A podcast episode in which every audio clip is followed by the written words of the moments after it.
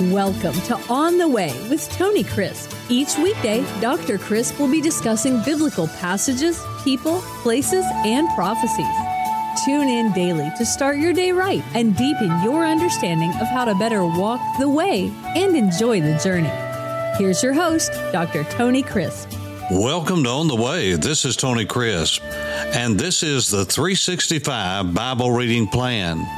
Today is January 12, and we are in Genesis chapter 21. From time to time in these podcasts, I'm going to catch you up on the story of God. Remember, the purpose of the 365 Bible reading plan is to help us to learn the great panoramic story of God. You see, history is His story. It is the story of God's redemption. It's the story of God's creation, His sustaining of His creation, the fall of man, God's plan of redemption being revealed, the promises, the covenants. And sometimes in the midst of all of the details, we lose sight of the great story. And so I want to remind you of what's going on. We've come through now 20 chapters of Genesis. We haven't read every one, but you followed the storyline. Now I want you to know what has happened because this is a teaching moment as far as hermeneutics. Hermeneutics is a long, fancy word that's used in academia to talk about the way that you discover truth.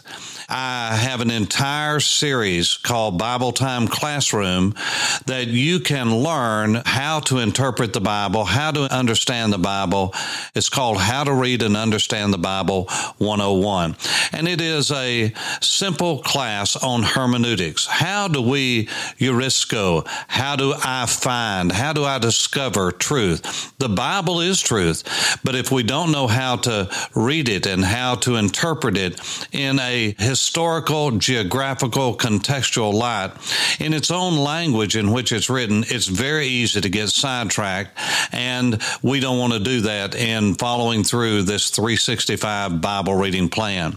And so this is a good opportunity for me to talk to you about the great story. You see, when we left in chapter 17, chapter 18 opens with the Lord appearing to Abraham at his tent he came with two other men. There were three men that approached the tent of Abraham as he was in his encampment. While they were there, it was revealed that one of them was God and they made a statement about Sarah. I'm not going to read all of it, but uh, you know the story. You can just glance back over the first eight verses of chapter 20 if you get an opportunity, because this is very important to help you to understand how historical narrative is written. And in verse 9 of chapter 20, not chapter 21 for our chapter today, you need to read chapter 21. I'm just giving you the background, or otherwise it might not make sense to you.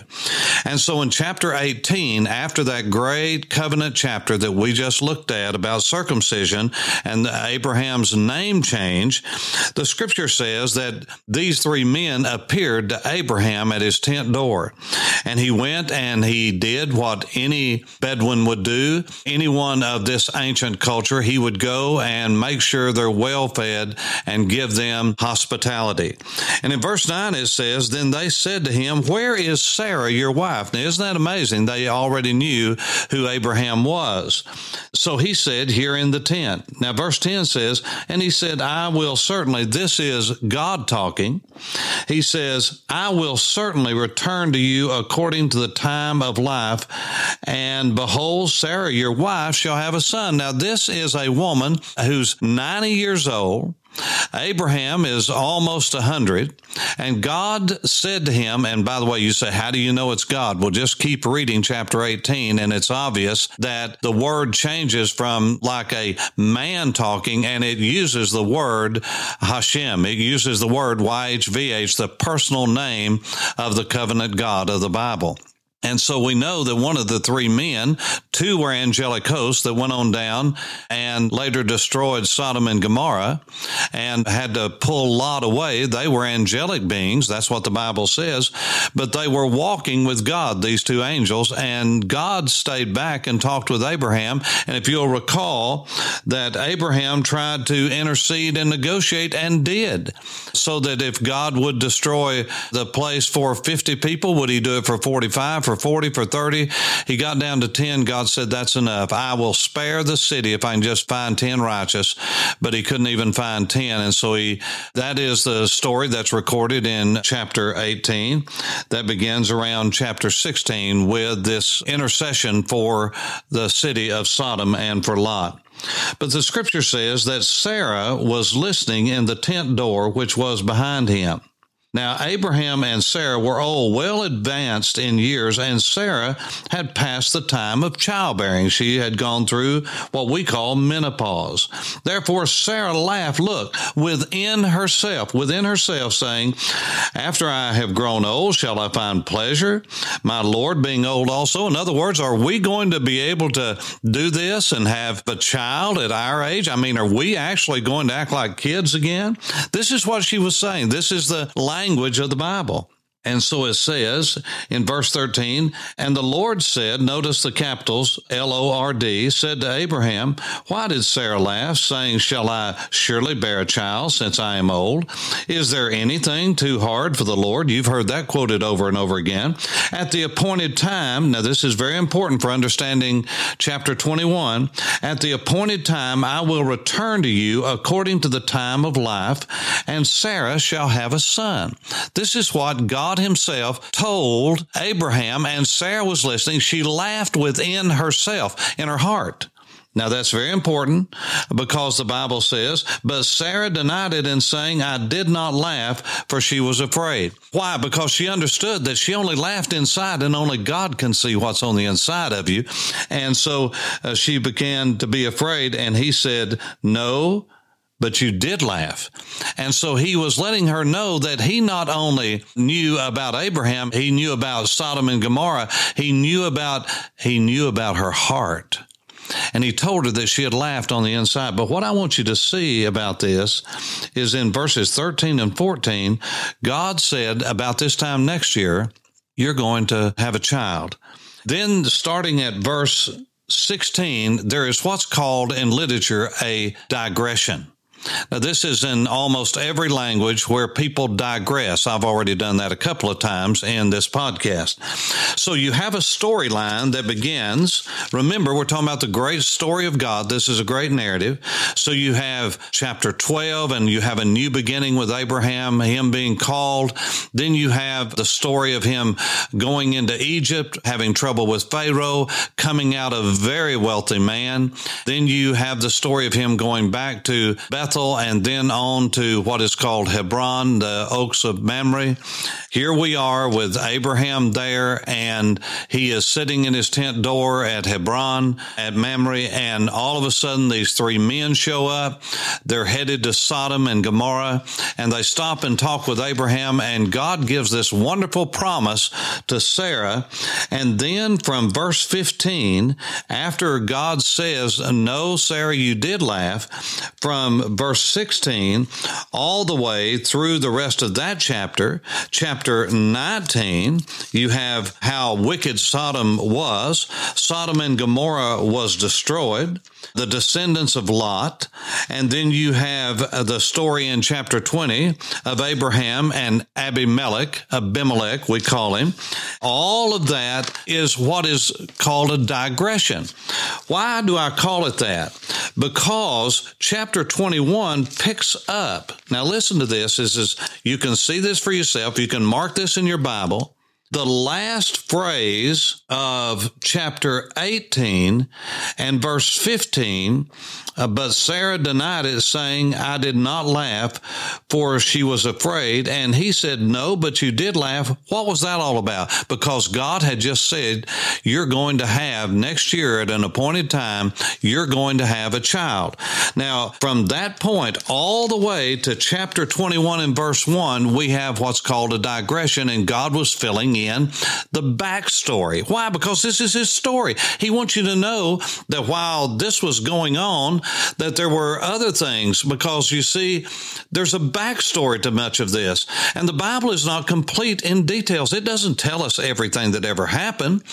Why? Because he's telling a story, the story of redemption. He's telling the story of Abraham and of how Isaac came along and how it was a miracle. And then Isaac had two twins and the younger became the ruler over the older and, and the story of Esau and Jacob and then how Jacob's name was.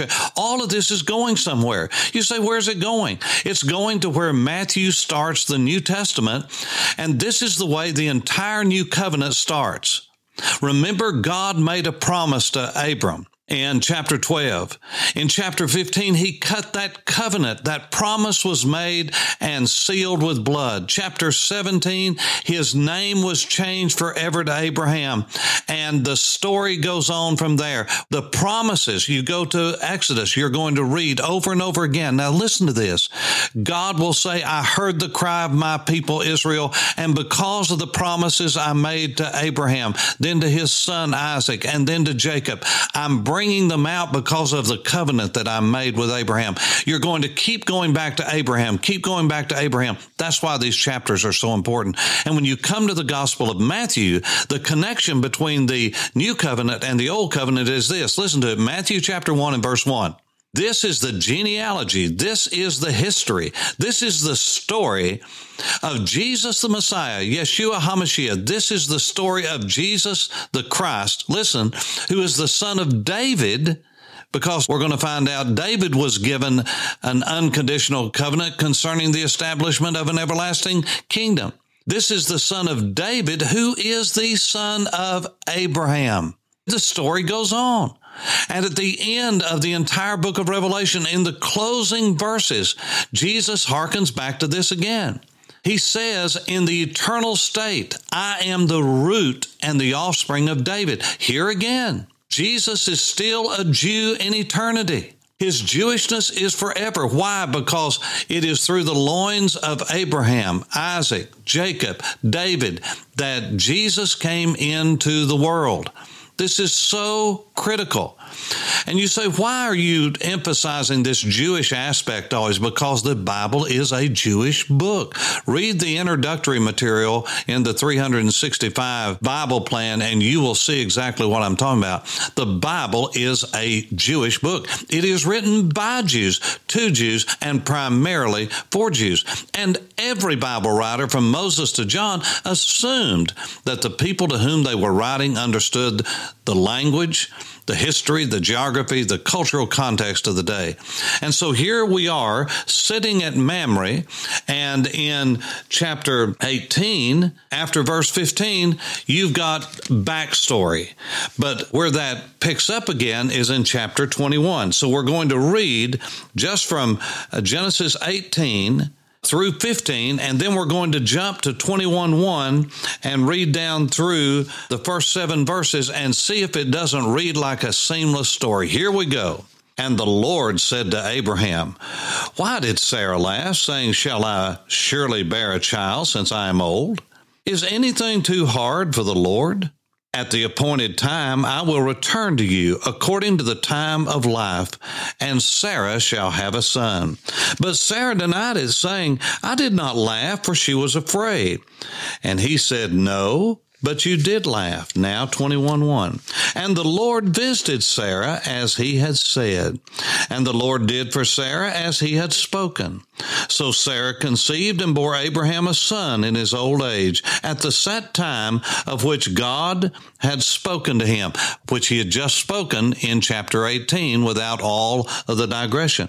And Abraham called the name of the son who was born to him, whom Sarah bore to him, Yitzhak, laughter, one who causes another to laugh. Then Abraham circumcised his son Yitzhak when he was eight days old, as God had commanded him.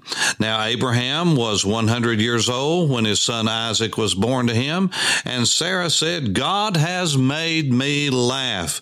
And all who hear will laugh with me. They'll rejoice and say, Can you believe it?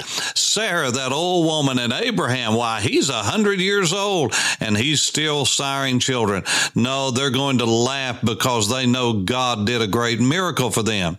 This is very, very important because the scripture says, Who would have said to Abraham and Sarah that she would nurse children? For I have borne him a son in his old age. Now, this is, I hope, what you will remember through this.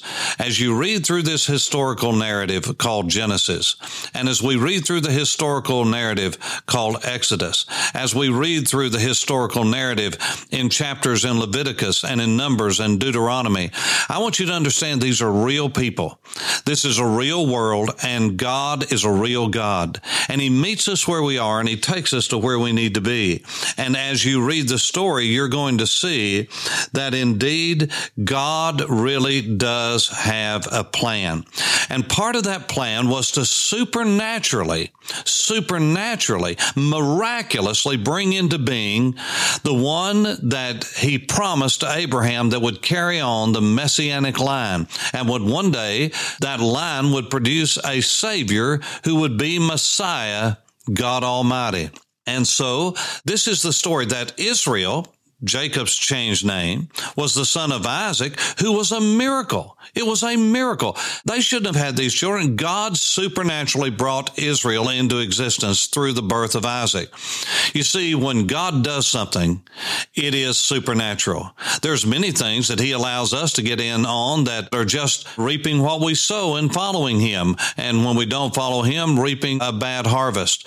But what I am telling you is when God does something, he signs signs his name. He signs his name supernatural. He signs his name miracle. God still works miracles. And we would not have been where we are today had God not miraculously, miraculously did what he did on the day of Pentecost, what he did on the day almost 10 years later when Cornelius, the first Gentile, was grafted into the great covenantal promises of Abraham, not to replace Israel, not to replace Israel, but to sustain Israel and bless Israel. And that's what we need to be doing. The gospel, the good news is to the Jew first and then to the Gentile. And those of us who have received of the graciousness of God through the Jewish people, what we must do is be good to the Jewish people. People often say to me, well, why are you so enthralled with the Jewish people? Because God is enthralled with the Jewish people. Well, why do you so love the Jewish people? Because my father loves the Jewish people. And I want to love what God loves. You say, well, don't you love the church? Of course, but the church has a different purpose in the plan of God, in the story of redemption. Israel has a unique place. The church, which is made up of Jew and Gentile, has a unique place, but one does not replace the other. As a matter of fact, the Jews were here before the church and they will be here after the church is gone. Because God promised Abraham, it is through him that all of the earth shall be blessed. Well, next time you must not miss tomorrow because it is about the story of the binding of Isaac. And tomorrow I'm going to speak to you out of chapter 22 about Mount Moriah, and we will hear this the rest of the entire Old Testament. It is the most sacred piece of real estate on planet Earth. For On the Way, this is Tony Crisp.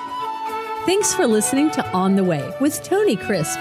Tune in every weekday for information on biblical passages, people, places, and prophecies. Fridays are for your questions. Email your questions to questions at tonycrisp.org, then just listen for your question to be answered on Friday's podcast. That's questions at tonycrisp.org. Thanks for listening and have a blessed day on the way.